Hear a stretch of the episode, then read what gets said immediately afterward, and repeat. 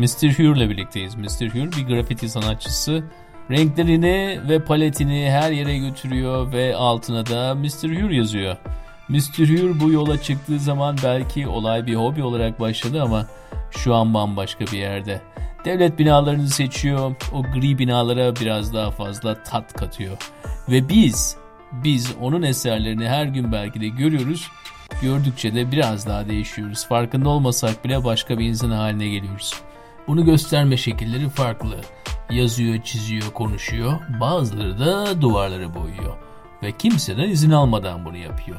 Neden burayı boyadın? Burası devletin duvarı diyorlar ona. O da diyor ki bunu yapmak zorundayım. Bu hikayeyi birisinin sana anlatması lazım. Çünkü yaşamayı hala hatırlamakta zorluk çekiyorsun. Bana da ihtiyacım var. Mr. Hugh ve arkadaşları işte bizim için bunu yapıyorlar.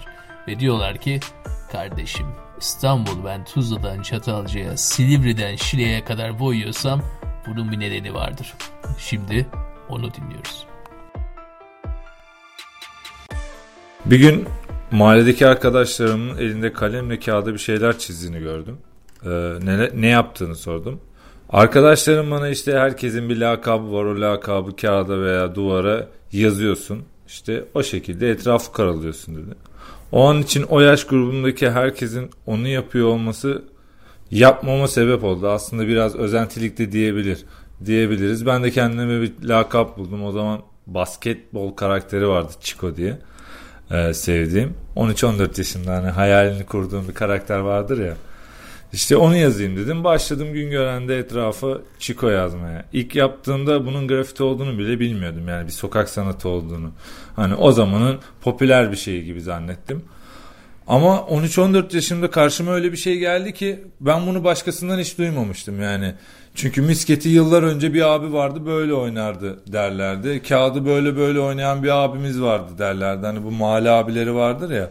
Ama sizin önünüze bir grafiti koyuluyor. Bunun bir geçmişi yok. Gördüğün kadarı var. Yani gizem var. Aslında 13-14 yaşında aradığın en güzel şey. Yani ergensin. Hiç bilinmeyen bir şey. Ucu biraz satanizme de gidiyor. Çünkü hani duvar yazısı o zamanlar 80'ler 90 işte 99-2000 satanizmin körüklendiği dönemdi. Orada da kırmızı boyalar falan var ya. Ben ilk başladığım dönemlerde eve elim boyalı gidemiyordum. Gidiyordum banyoda elimi temizliyordum. Öyle ailemin karşısına çıkıyordum belli dönemlerde yaptığım şeyi gördü. Annem ilk başlarda satanist misin sen diyordu. Yani bilmiyordu. Karakolluk olduk işte. E, hatta bir keresinde e, ihbar ediliyoruz işte teröristler duvara yazı yazıyor diye. Yani uzun namlulu silahlarla polisler geldi bizi işte. Ters kelepçe götürdüler işte ailemiz geldi bu işi anlatmaya çalışıyoruz. Hani biz böyle böyle bir şeyiz. Bu Avrupa'da sanat. Yani ilk cümlemiz hep böyle oluyordu yani. Bu Avrupa'da sanat.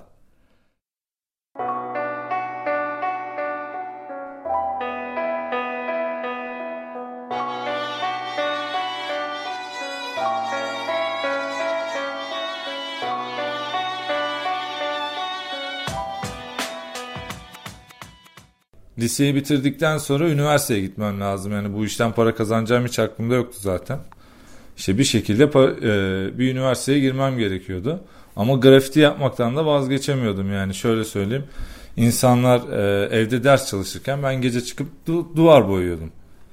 Bu sebepten de işletme kazandım Karadeniz Teknik Üniversitesi 2 yıllık. Hani ailemin de ra- şey e, gönlü rahat olsun diye de gittim. İşte 2 yıl üniversite boyunca da zaten orada da Karadeniz'i boyadım. Rize'de okudum. Rize'yi boyadım, Samsun'u boyadım, Samsun'da tren boyadım, Trabzon'a geçtim, duvar boyadım. Yani her zaman bir parçam oldu grafiti yani bir şey yapıyorsam ondan vazgeçmedim. Onu da benle beraber götürdüm yani. Üniversiteyi bitirdikten sonra Rize'de muhasebe şirketinde çalışmaya başladım. Yeminli mali müşavirin yanında. Sabah işte 8'de kalkıyorum. Güngören'den 4 Levent'e 3 vesaitte gidiyorum. İşte dışarı elemanıyım. Vergi dairesi, sigorta gibi kurumlara gidiyorum. İşte orada resmi işleri yapıyorum. Ee, daha sonra ofise geri dönüyorum. Buna devam ediyorum. Bu süre zarfında da ee, evden çıkarken kalemimi de spreyimi de çantaya koymayı unutmuyorum. İşte ofise gidiyorum kendi işlerimi alıyorum. Mesela Tuzla Vergi Dairesi'nde işim var. Maltepe Vergi Dairesi'nde işim var. Kadıköy Vergi Dairesi'nde işim var değil mi? Atlıyorum yola çıkıyorum. Etrafa yazıyoruz diyorum. Hani üstümde gömlek, kumaş pantolon, muhasebe elemanıyım. İşte yaparken bile imza atmaya başladım. Bir ara artık arkadaşlarım şey diyordu. Oğlum Tuzla'da ne işin var hani imzanı gördüm falan. E, vergi dairesi orada oraya giderken de ismimi yazayım. Yani çok güzel bir şey bu. Gittiğin her yere yani imza atıyorsun. Şey gibi aslında. Köpekleri gezdirirler ya gittikleri yerleri işerler. Hani orası benim demek için. Biz de öyle yani gidiyoruz imzamızı bırakıyoruz. Hani burada kim görür diye bir şey yok. Eğer sen oradaysan biri de oraya gelebilir düşüncesiyle her yere de yazıyorum. Daha sonrasında nasıl oluyor? Ofise geliyorum 6'da ofisten çıkıyorum. Bizim çocuklarla buluşuyoruz mahallede. İşte çalışanlar işten geliyor. Anne ne yapalım? Taksim'i boyayalım. Saat ne oldu? Akşam 9. Çıkıyoruz Taksim'e.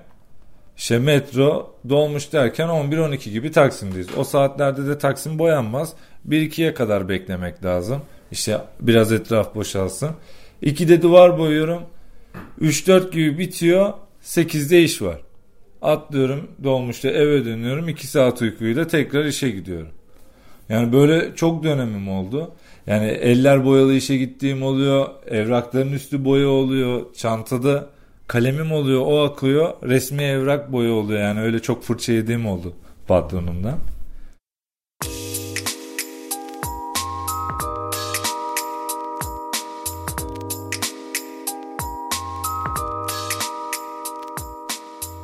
Grafitiye başladıktan sonra grafitçilerin grupları olduğunu öğrendik. Yani belli mahalledeki arkadaşlar işte boyuyorsa bir ortak grup isimleri var işte. Onu da beraber olduklarında duvara yazıyorlar. Ee, ilk başlarda benim başka bir Ant diye bir grubum vardı. Panik diye bir grafitçi arkadaşımla. Leon'un başka bir grubu vardı. Punch'la beraber. Ama biz hep aynı mahalledeydik. Sonra dedik ki biz niye grup kurmuyoruz hani sürekli başka mahallelere gidip grup arkadaşlarımıza takılacağımıza kendi grubumuzu kururuz. Hani oradan yürürüz. Grafitide kolay harfler önemli. Hani illegal yapıyorsan harflerin kolay olmalı ve hızlı yapabilmelisin. Sonra bizim kapının önünde oturuyoruz. Leo ben Punch. İşte grup ismi arıyoruz. Bok olsun dedik hani. O niye bok? Abi biz bok yazalım. Hani istediğimiz yere yani Türkçe anlamıyla yazalım. Hani aslında bir dik duruş gibi bir şey diyebiliriz. Sonuçta yaptığımız yerler genellikle devlet duvarları oluyor. Hani devlet duvarları da altıl gri duvar oluyor yani. Sonuçta gö- kötü bir görüntü. Bize tepki olarak onu yazalım dedik. Ee, ilk başlarda grup 3 kişiydi. Leo, ben, Punch. Daha sonra çevrede arkadaşımız olan grafitçileri de almaya başladık. İşte Olih geldi. İşte Punch Punch'tan sonra işte Repuz geldi. Hero geldi, Rob geldi derken grup grafitçilerle yani grafiti sanatçısıyla 8 toplamda 10 kişi oldu. İki tane de işte grafitçi olmayan ama grafitinin her şeyini bilen, kanununu bilen, hani bizle beraber tren boyamaya da gelen, illegal yapan iki arkadaşımız var. Ya fotoğraf çekiyorlar ya etrafı çek yapıyorlar hani polis geliyor mu biri geliyor mu diye. Ee, grupta Genellikle yurt dışında gruba alınmalar çalışmaları iyiyse alınıyor. Hani adam işleri iyiyse alınıyor. Bizde ise çalışmadan çok arkadaşlık önemli. Yani arkadaşlığın dostluğun iyiyse zaten ister istemez grubun içine giriyorsun. Bir tanesinin arkadaşıysan mesela diğerleriyle tanıştığında iyisen bu zamanla seni içine çekiyor. Yani bizde hep öyle oldu. 3 kişi başladık 4 olduk 5 olduk 10 olduk yarın 11 olmayacağız diye bir şey de yok yani 12 de olabilir. Ama önemli olan arkadaşlık yani yaptığı grafiti değil. Daha sonra gruba bir anlam yükleyelim dedik. Bok hani tamam bok ama bir yurt dışına gittiğimizde bir açılım açılımı olsun hani bir anlamı olsun istedik. Düşündük işte Bed of Kings. İşte kralların kötüleri.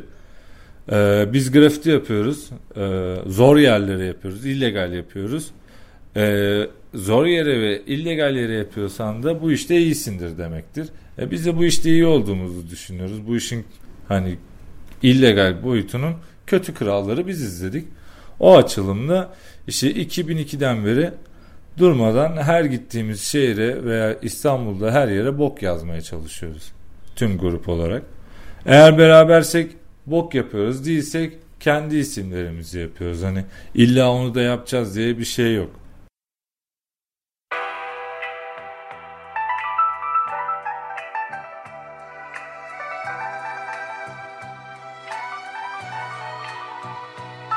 Grup kurulduktan sonra o dönemler Bakırköy'de takılıyoruz. Bakırköy kar- karuselin önü var işte hip hopçıların takıldığı. E, grafiti de bir hip hop'un parçası. İşte breakdance partileri oluyor. Biz de onlarla gidiyoruz. Orayı boyuyoruz veya işte o tarafları boyuyoruz. Ama Bakırköy'ün böyle bir liseli tavrı var. Yani yaş ortalaması hep 15, 18, 19 maksimum. Biz de o yaşları geçtikten sonra Bakırköy bize yetmemeye başladı. Çıktık Beyoğlu'na. O zaman Atlas Pasajı boyanıyor. İşte Tunç abiler Atlas Pasajı'nı boyuyor. Büyük işler yapıyorlar. Hem diğer grafitçiler de geliyor. Bu sefer orada vakit geçirince oraları boyamaya başladık. İşte Atlas Pasajı'nın arka taraflarını başladık. İşte Çukur Cuma'ya indik falan. Oralar yetmeyince de Oda Kule'ye geçtik. Orada bir tanıdığımızın mekanı vardı. Orada çay sohbet içip grup orada buluşmaya başladı. E, orada buluşunca duvar oradaysa orayı boyamaya başladık. Sonra orası da yetmedi bize. E, tünelden aşağıya doğru inmeye başladık. Karaköy'e, Galata'ya doğru. Galata'ya boyadık. Perşembe pazarında Karaköy kahvesi diye bir yer bulduk. İşte o zaman Perşembe pazarı bomboş. Hiç kimse yok. İşte 6-7 yıl önce. İşte Leo Pandalar çizdi. Ben de siz My World yaptım. Bir başkası başka bir iş yaptı. Bu işler duyulmaya başladı ve insanlar fotoğraf çekilmeye başladı. Bu insanların önceleri kim oldu? Bloggerlar oldu, ünlüler oldu. E, blogger ve ünlüleri takip eden, onlar gibi olmak isteyen bir sürü genç nesil var. E, onlar gelince de bu Karaköy'de bir anda grafiti turizmi oluşmaya başladı. İnsanlar elinde telefon, ya şu grafiti nerede diye mekan sormak yerine grafiti sormaya başladı. İnsanların grafiti tüketimi çok değişik oldu. Yani orada bazı işler var, bir mesajı var veya bir duruşu var ama insanın o gelen insanın önündeki tavrı bizi rahatsız etti. Ya ben bunun için yapmadım demeye başladık. Ve oradan böyle elimizi ayağımızı çekmeye başladık. Hani orada biliniyorduk, esnaf tarafından seviliyorduk falan derken oradaki esnaf değişti. Yani oranın esnafı Türk esnafıydı. Şimdi ise parası olan geçti orada bir hava parası verdi. Ben buranın hava parasını verdiysem istediğim müziği de açarım. İstediğim şekilde insanı da rahatsız ederim dedi. Çünkü biz tamam sokak bizim ama tapumuz yok. O insanların bir dükkanı var. Söz onlarda şeklinde oldu. E böyle olunca biz kendimizi çektik. Türkiye'de bok, Avrupa'da Bell of Kings. Gayet güzel. Ve Türkiye'de arkadaşlık, Avrupa'da profesyonellik. Ama arkadaşlık olacak diye de illa da kötü bir ürün ortaya koymuyoruz. Özellikle de arkadaşınız arkanızı kollarsa, polisten sizi korursa. Evet Mr. Hughes zamanla daha da bu işe giriyor giriyor ve belki de artık mekandan mekana, semtten semte geçiyor. Daha da daha da işini ilerlettikçe de biraz daha farklı bir insan olmaya başlıyor. Gözü başka bir şekilde görüyor. Dünün muhasebecisi belki de bugünün sanatçısı haline geliyor. 2009-2010 yıllarında grafitten para başlı, kazanmaya başladık hafif hafif. Ama yine muhasebeciyim ben. Çünkü öyle büyük bir para kazanamıyorsun. Ticaretini bilmiyorsun, çocuksun. Neyse işte 2011-2012 gibi bir oluşum kurduk Leonatik'le beraber Luxury diye. İşte bir FSP sen bize bir proje sundu. Eskişehir'de Barlar Sokağı var. Oraya grafiti yapar mısınız dedi ama işte bizim kurumsal renklerimizi kendi tarzınızda yapın. Başladık 3 tane iş için gittik. Bizi çok sevdiler. Hani yaptığımız işleri. Tüm sokağa 20 22 tane iş yaptırdılar bize.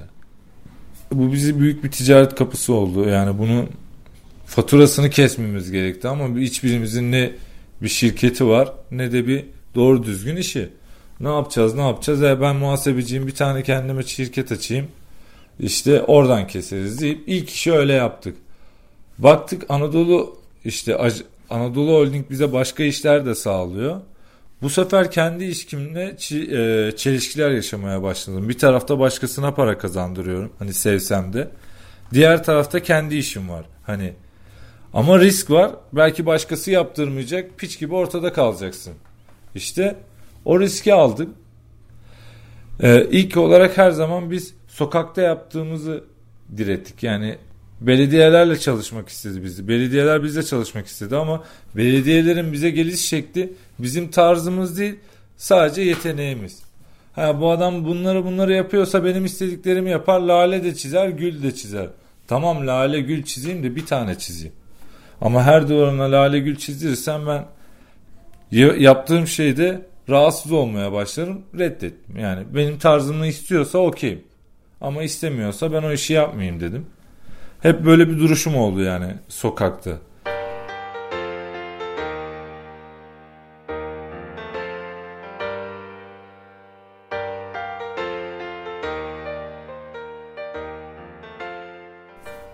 Ben istemeden karşımda bir duvar görüyorum değil mi? O duvar belki orada olmasa daha güzel olabilir. Ama o duvarı benim önüme koyuyorlar.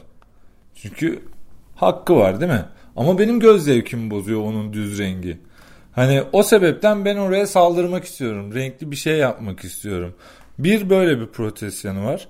Kendi ismini yazmanın. İkinci protest yanı ise grafitici tüm düşüncesini yansıtabilir. Hani hür yazar ama yanına bir cümle yazar. O cümlede o dönemin politik bir olayı da olabilir, güncel bir olayı da olabilir. Onu onun için yaptığını ithaf edebilir yani.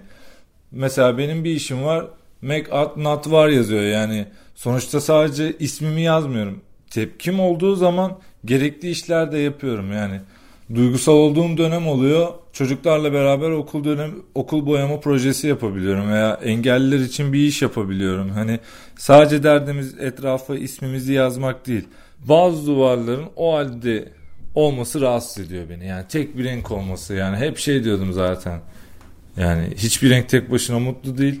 Ben renkleri mutlu etmek için varım. Yani bazı renkler yan, yan yana gerçekten daha güzel duruyor yalnız durduğundan. Ben böyle düşünüyorum. Bu sebepten etrafı boyuyorum. Yani ya kendi ismimi yazıyorum ya da e, son zamanlarda yaptığım abstrak forumlar yapıyorum. Yani grafiti benim için ilk başlarda bir geçici hevesti. Daha sonrasında hobi, daha sonrasında bir meslek, şimdi ilerse bir şimdilerde ise bir parçam olmuş durumda. Yani e, onunla yatıyorum, onunla kalkıyorum. Trene biliyorsam insanlar manzaraya bakar, bense boyanabileceğim bir boyayabileceğim bir duvar var mı diye bakıyorum. Yani bu artık bende e, bir hobiden çıktı. Beraber büyüdüğüm bir çocuk veya bir kendi parçam gibi diyebilirim. Şehrin bu kakafonisi içerisinde birçok şey yapıyoruz, yazıp çiziyoruz ama birileri buna günah diyor, birileri bu yasak diyor, birileri de bu hakaret diyor. E ne yapacağız o zaman? Gömleğimiz sıkı sıkı sarılmış vaziyette, hareket alanımız sıfırlanmış. E mağara üzerinde de yazılar yazarsak da kimse görmeyecek. O zaman da yapmamız gereken şehrin duvarlarını boyamak. Yalnız şunu söyleyelim bu böyle hafta sonu kursuna gitmiş gibi yapılacak bir iş değil. Eğer girecekseniz bu işe yıllarınızı buna vereceksiniz, sebat edeceksiniz. Arkanızdaki polisi e, kollayacaksınız. Arkadaşlarınızı iyi seçeceksiniz ve diyeceksiniz ki bunu yapmam nedenim A'dan B'ye gitmek değil. İlla hediyesi veya armağan da değil. Bunu yapıyorsam eğer yapmak zorundayım. Evet Mr. Hür de galiba o yapmak zorunda olanlardan.